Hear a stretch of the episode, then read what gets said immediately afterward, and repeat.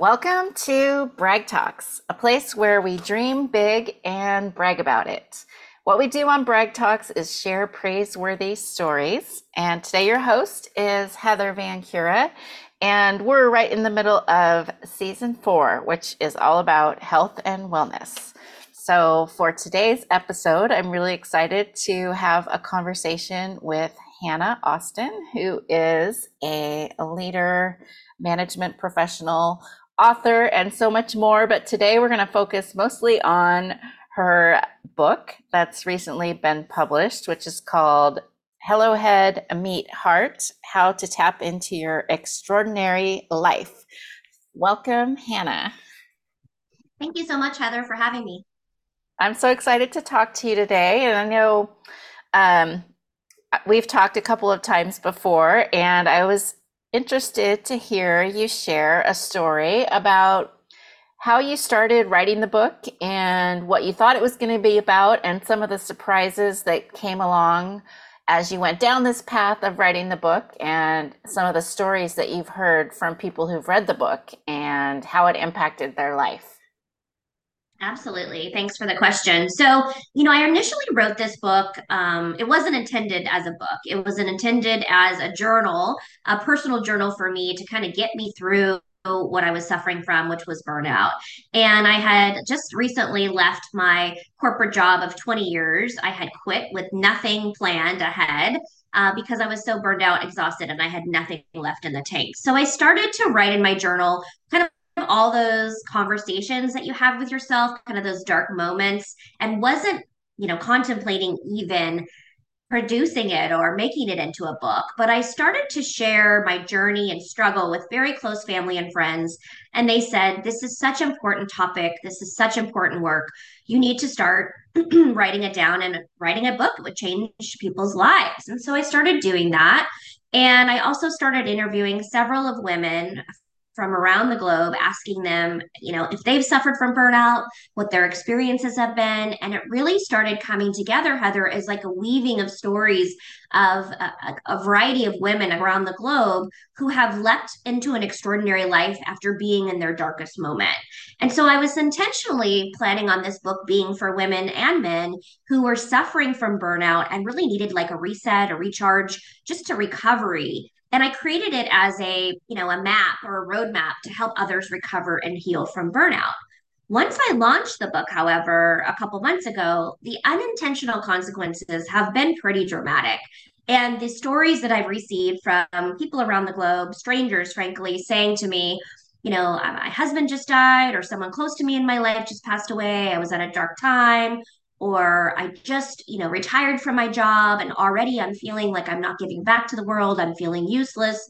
You know, I don't know what to do with myself. And so they have said to me that each chapter and the exercises in this book have really helped them kind of identify their why, um, tap into exploring what options are there out there for them, and to develop, frankly, a, a project management plan for their life to chart a course towards an extraordinary life. And it's been pretty spectacular to hear these stories from around the globe of people who are really learning how to connect their head and heart. And they often say, you know, they were looking for a self help book that actually helped. And they're saying that Hello Head Meet Heart is is meeting that need for them. So it's been very exciting, um, and I'm really happy that it's doing so well. I'm happy that it's resonating around the globe, and people are really feeling like this is um, helpful for them in their lives. Yeah, that's so interesting, that aspect of what you just shared in terms of your background, obviously, in health, the healthcare industry and wanting to write this book and thinking it was about burnout and then discovering along the way all the unintended consequences, but actually the positive impact that you've been able to make on so many different people and on their lives. Yeah, so, I mean, it's been an honor. So it's been really fabulous. So.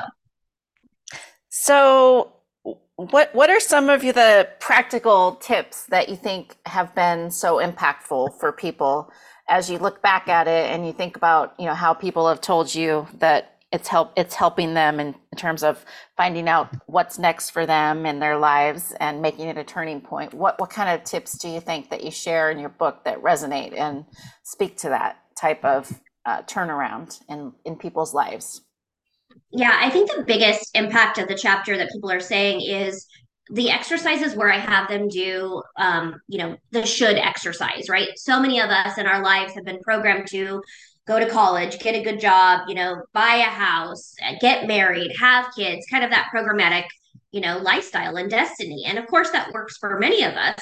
But often we always hear in our 40s or 50s or even earlier, we have like this midlife crisis moment of, is this all there is to life? And the answer often is no, we've cluttered our minds and our hearts with so many different things. And so I asked them in one of the chapters to start with just one step of literally um, writing down on two pieces of paper everything that you think other people know about you on one piece of paper.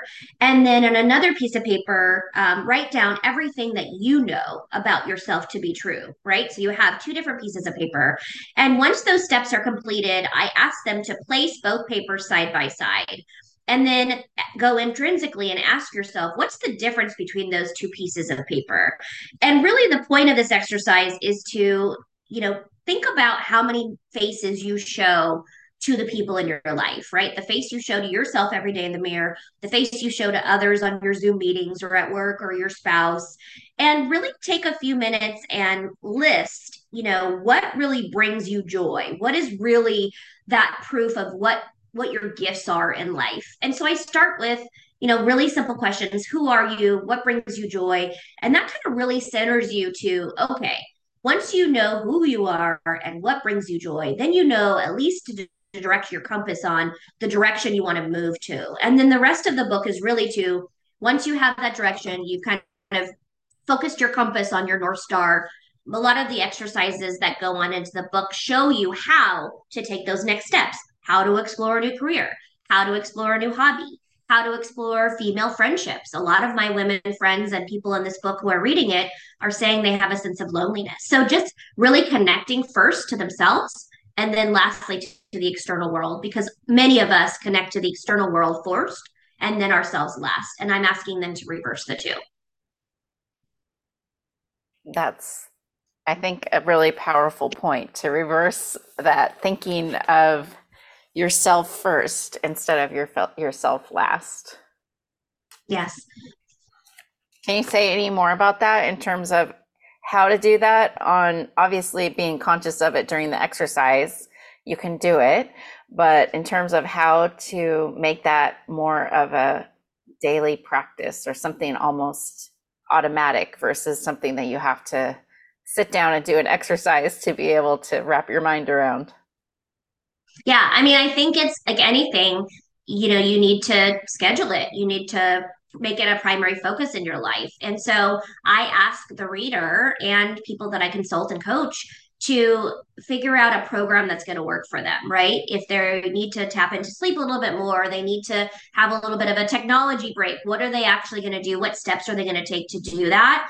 And then building in some accountability around that, right? So if they, for example, are addicted to their phone and they need to take a technology break, okay, well, what can we do to get them some support with that? Is it that we set a timer where you can't touch your phone until that timer goes off and you're setting some boundaries for yourself? Is it that you buy one of those little sleeping bags that you put your phone in and you have it in the bathroom versus your bedroom? How many of us in the middle of the night or you know, before bed or right after we get up reach over and grab our phones? you know, I think technology has been a big piece for us. And I think ultimately the other piece is, you know, a lot of self-help books just talk about get more sleep, drink more water. But if we if it was that easy, Heather, we would do it. So this book is really about I actually have a plan, a, a, blank plan in the book where they fill in, the reader fills in what their actual plan is, and then an accountability matrix in there to say, okay, next chapter, how did that plan go for you? What were the barriers to that? And you cannot have a plan without figuring out and prioritizing what those barriers were. And a lot of those barriers, Heather, come from, unfortunately, where we were from, where we were born, how we were raised. You know, um, were we raised in an alcoholic family? Were we raised in a family to be the good girl? Were we raised in a family to put our needs last. And if you've programmed yourself for 40 years to live like that, it's going to take some time to unravel some of those behaviors that are no longer serving you. And that's where the coaching comes in. You know, the book is just a vehicle, but you also need support around you to help you with the accountability of tapping into yourself first. Right. I find that's challenging to stick with the accountability personally. Do you have any tips that you can share about the accountability?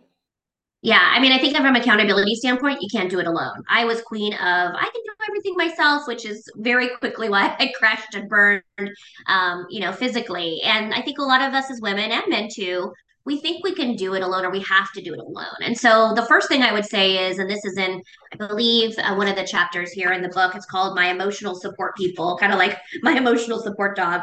Uh, it's really about, it's chapter 11. It's really about tapping into those people in your life that you know you can count on. So, for example, if you know that you want to lose weight, um, you know, you can certainly go to the grocery and look up keto. You can do all that, and you you may be good for a couple weeks. But then someone invites you to happy hour, and you're like, "Oh, I really want to get the cheese sticks and have a gin and tonic or a, mar- or a margarita." When you're like, "Ooh, I probably shouldn't do that because it's not on my diet."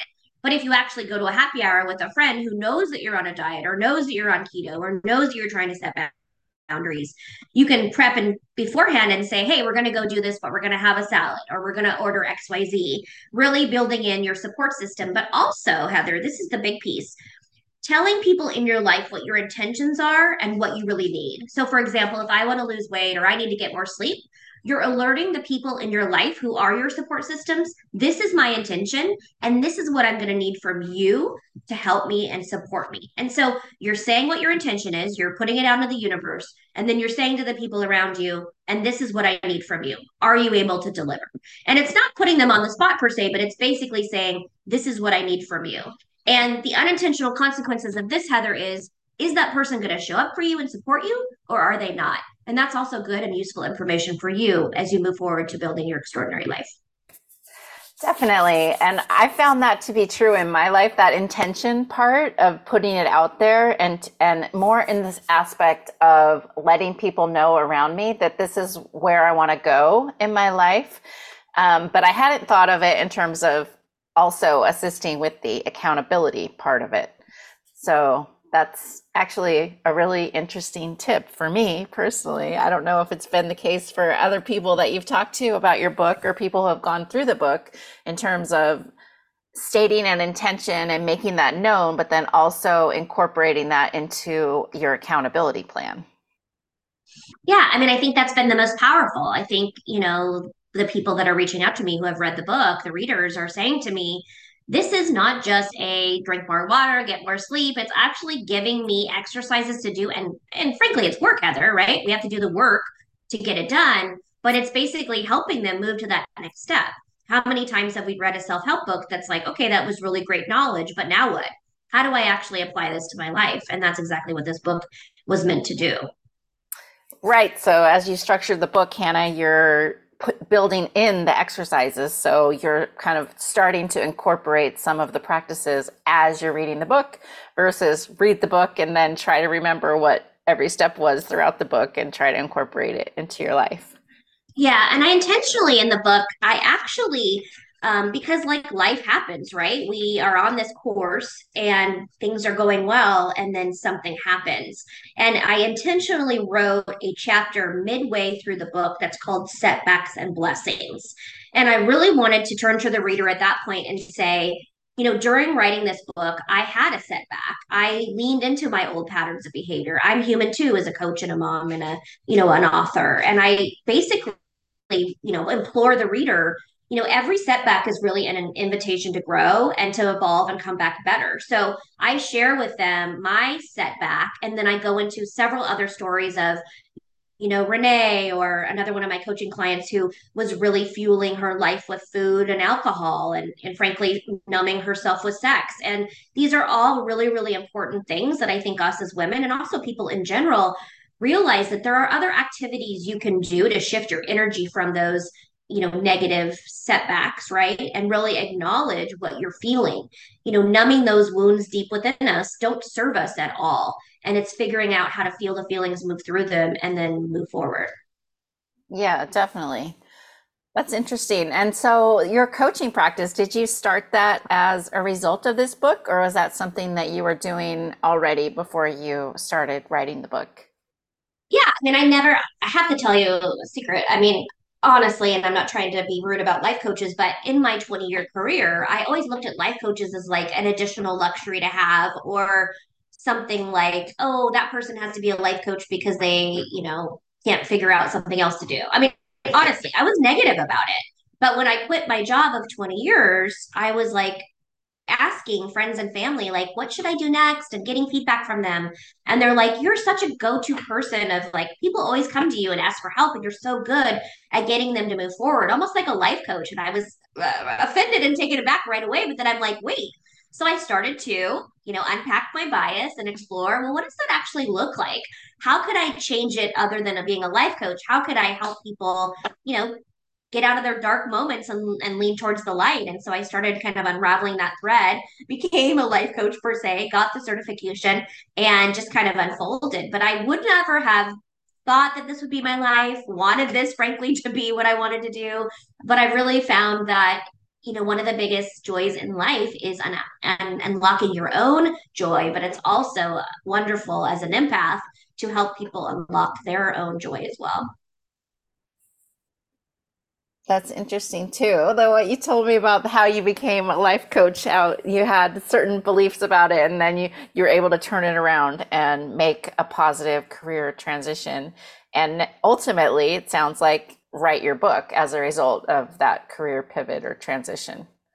Yeah, I mean, you'll you know, and there's so many patterns in life. And what I realized after having several coaching clients was we're all dealing with the same thing. We're all most of us are dealing with imposter syndrome. Most of us think that we have a lack of confidence in some areas of our life. Most of us have, you know, challenges in our background, right? There was some way we were raised or something that there's trauma within us. So we're all just human. And for me, it was all about connecting the dots and making people feel less alone. And especially during COVID, that's really been a pivot point for people to realize, gosh, if Hannah can, you know, pull herself out of burnout and, you know, suicide ideation, maybe I can. And those are the biggest um, you know, rewards about this journey have really been hearing these stories of people who have healed themselves. I mean, what could be more powerful than someone having the gifts and the tools to be able to do it themselves? And is that really what started your book, hearing all of the different stories of burnout? Is that why you thought your book was initially was going to be about overcoming Yeah, burnout? Yes, I mean, I, I was writing my story in my journal, so I thought, okay, well, let me find similarities between me and other people, and I found those similarities. But then, you know, the subtitle to the book is "How to Tap into Your Extraordinary Life," and I know that sounds very life coachy and very, you know, uh, kumbaya some days, but really, it was, you know, so many of us are living kind of a mundane, day to day, Groundhog Day, black and white life where we're doing what we should have done based on what society tells us, and especially for women, sometimes we feel like, is this all there is? And I really, really wanted uh, the reader to feel like there's other options out there for them and they can do it. I'm almost like a cheerleader in the book saying, You can do it. We're, I'm here with you. I'm right there by your side. Let's get to explore your extraordinary life. Take my hand. Let's do it. And uh, that's been really resonating with readers to say, like, I feel like I'm not alone, which sounds really, really odd because it's my voice in a book but it's really been nice to hear that they feel like they can do it. They have a cheerleader and it's a private place for them. Not everybody believes in therapy. Not everybody has the funds to have a life coach. So it's kind of a small way that I can give back in a, you know, in a small and constructive manner.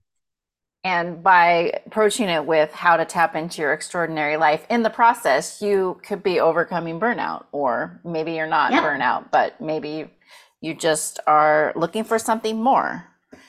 absolutely. And I think you're right. So many people are coming out of the pandemic, and even so many people are that I've spoken to in the last year or so are writing a book or thinking of writing a book, but not that many people actually do it. So, congratulations to you on actually writing your book. And I saw that it is an Amazon bestseller. So, again, congratulations. But any any tips for people since I do know so many people who are thinking about writing a book in terms of how to get started. So so many people say that's on their bucket list, right? That they want to do that. And even, you know, with the a lot of time that people had in the pandemic, they started to think they might do it. Any any tips from your success that you can share in terms of actually getting started on that path? Yes. I mean, I think it's just literally, you know, finding the best way that creative writing flows out of you, right? So, obviously, finding a topic you're passionate about, um, that you really believe in, and that you want to be creative about, you want to explore more about. Uh, you know, uh, burnout was a topic I was just trying to figure out what's wrong with me, right? So, I kind of followed that golden thread of what is burnout? Why is it happening? How did I get here? All of these different things. It started with curiosity. So, I think curiosity is really important as you're writing a book um, you're kind of a sleuth. You you want to be the expert, but you also want to learn as you're writing the book. So make it uh, not a, I would say fun because tell me some days aren't fun writing a book, but really make it an enjoyable or a exciting process, right? Um, that you want to keep pulling on that golden thread, and you as the author want to find out what's next, and you're excited to tie those pieces together. So find that golden thread. Um, make it easier on yourself. I think you and I were just talking about using tools that are um, going to be helpful for you. Otter's one of them, voice dictation. I find that I'm a better writer when I'm speaking, like I'm speaking to a girlfriend or a friend, um, where the words just flow out of you. And if you have writer's block or you're um, having imposter syndrome, or you start to start editing every single piece of uh, writing that you're doing, move to a different location, move to a different space, make sure you're comfortable in what you're wearing, make sure you're hydrated, but make it so that where you're going to write is good for you you feel comfortable in. I can't stress the uh, the environment. And then lastly but most importantly in my opinion is who is your champion? Who is holding you accountable? Other than your publisher or yourself who do you have to laugh with to cry with to complain to who is in your camp that's going to motivate you to get the um, number of pages done or celebrate with you when you actually get those pages done. So, who is on your writing team and build that in? All back to the accountability piece. That's so crucial. Yeah, absolutely. And since this is all about health, uh, this episode and this season that we're doing, what can you share with us in in terms of what are the health benefits of being able to do this, being able to overcome burnout and tap into your extraordinary life? What what what's the benefit to your health at, that comes out of that from what you've seen? Yeah, so from personal experience, you know, I crashed and burned in one of the hospitals that I was working in. So I couldn't be more cathartic than physically my body giving out. I was suffering from high blood pressure, fatty liver disease, um, severe migraines at the age of 41, and a normal, healthy body prior to the pandemic and crashing and burning. So burnout for me was catastrophic to my health, like many of us. So for me, it's knowing your triggers, making sure that you are sleeping, drinking water. I'm, you know, now minimizing my blood pressure meds. It's, I'm not at the end of the road with high blood pressure, but it's certainly getting better. Um, you know, for the first time in my life at the age of 41, I actually did full lab, a set of labs to make sure that, you know, hormonally I was doing well too as a woman. So I think it's really important that, you know, when you do burnout or you have signs and symptoms of burnout, that you really get checked out by a physician, naturopath, whatever your your belief system is. But it's really important that um, you know, you're taking care of your mental health as well as your physical health because they are related. And for me now, it's knowing my triggers. You know, I have a tendency to burn out. I have a type A personality. So for me, it's building in routines um, where I know when I'm reaching my breaking point or kind of going to the yellow or empty lens, those things that recharge me. And I have a plan in place. You know, I have timers that I use, I color code my schedule. I think you and I just talked briefly about when you're feeling overwhelmed and you're just kind of feeling like the emails are piling up and feeling a little bit disorganized, you know, blocking out part of your day the next day or the following day to say, okay, what meetings do I need to cancel, reschedule? How can I consolidate work? Really kind of uh, project managing your your days to make sure you have a little bit of a lighter schedule. And if you're not able to do that, using people in your life to say, okay, today's really busy for me. Could you cook dinner, for example, or kids, could you do XYZ? I mean, really leaning on the people in your life so that you're not just feeling like you're flailing and doing it yourself. Yeah, I think that is a that is one of the more difficult things is to realize when you're getting into that zone versus waiting until you've got you've gone too far and then recorrecting versus doing it on an ongoing basis.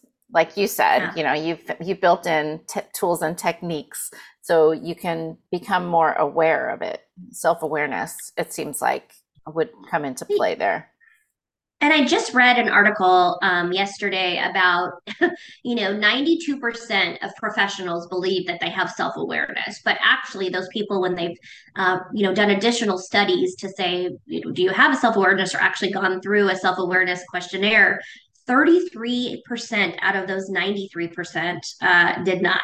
So I think it's really around who do you have in your life and what systems do you have in your life to show that you're learning? You're you're being an ongoing learner in life um, and you're stretching yourself and growing. I think a lot of people get burned out too because they feel stuck or stunted in their role. And so what are you doing to constantly grow um, internally and intrinsically as a human right? And so i think it's really important that you're learning how to tap into your emotions and not going around them or stifling them but going through them which is uncomfortable and sucks. Let's let's be frank about it. But i mean you can't go around burnout. You have to get through it. And that brings back to the actual title of your book, Hello Head Meet Heart, because I think that is a challenge to bring that heart into your career, right? So mm-hmm. we're kind of taught to keep that separate, especially for women to try not to be in touch with your emotions. So figuring out ways to bring those two things together, your head and your heart, and have it in balance. Yeah, and I think especially, you know, we I don't want to blame society on everything, but the reality is that's how we were raised, right? And then take it on top of that is the hustle culture of women. I mean, we do have to work harder in a lot of situations and, you know, we're we do, right? As a mom, as a daughter, as a wife, as you know, as a, a worker, being women in general. And I think the biggest piece is acknowledging that, okay, I can have it all, but what does have it all look like for me? What does have it all look like for me as compared to what have it all looks like for society? And that is only a question that you can answer yourself. And that's why I love Hello Head Meet Heart because it really talks about it's an individual perspective of what does connecting your head and heart look like? And don't forget your gut. And how many of us have silenced one of the two, one of the three, any of them in our times in our life? So it's really kind of centering us and getting back to connecting those two. Well, I've really enjoyed learning more about your book. It sounds like a very unique approach, and I love the different elements that you shared with us. And the things that came through to me again and again were accountability. And I think that's so important. And I love the fact that you shared some concrete ways to build that into our lives to make it part of our regular routine to be able to make sure that we are living our best life and being healthy in the process. Thank you, Heather. Yeah, I mean, health starts from inside out, right? Not outside in. And how many of us have spent money at Target or spent money on a manicure, pedicure, massage? Um, but really, what we've needed is to look at ourselves from the inside out. Absolutely. Well, thank you, Hannah, for being our guest today. I really enjoyed our conversation, and I'm looking forward to reading your book. Hello Head Meet Heart. And I'm going to include links in the show notes. Thank you for being our guest. Thanks for having me.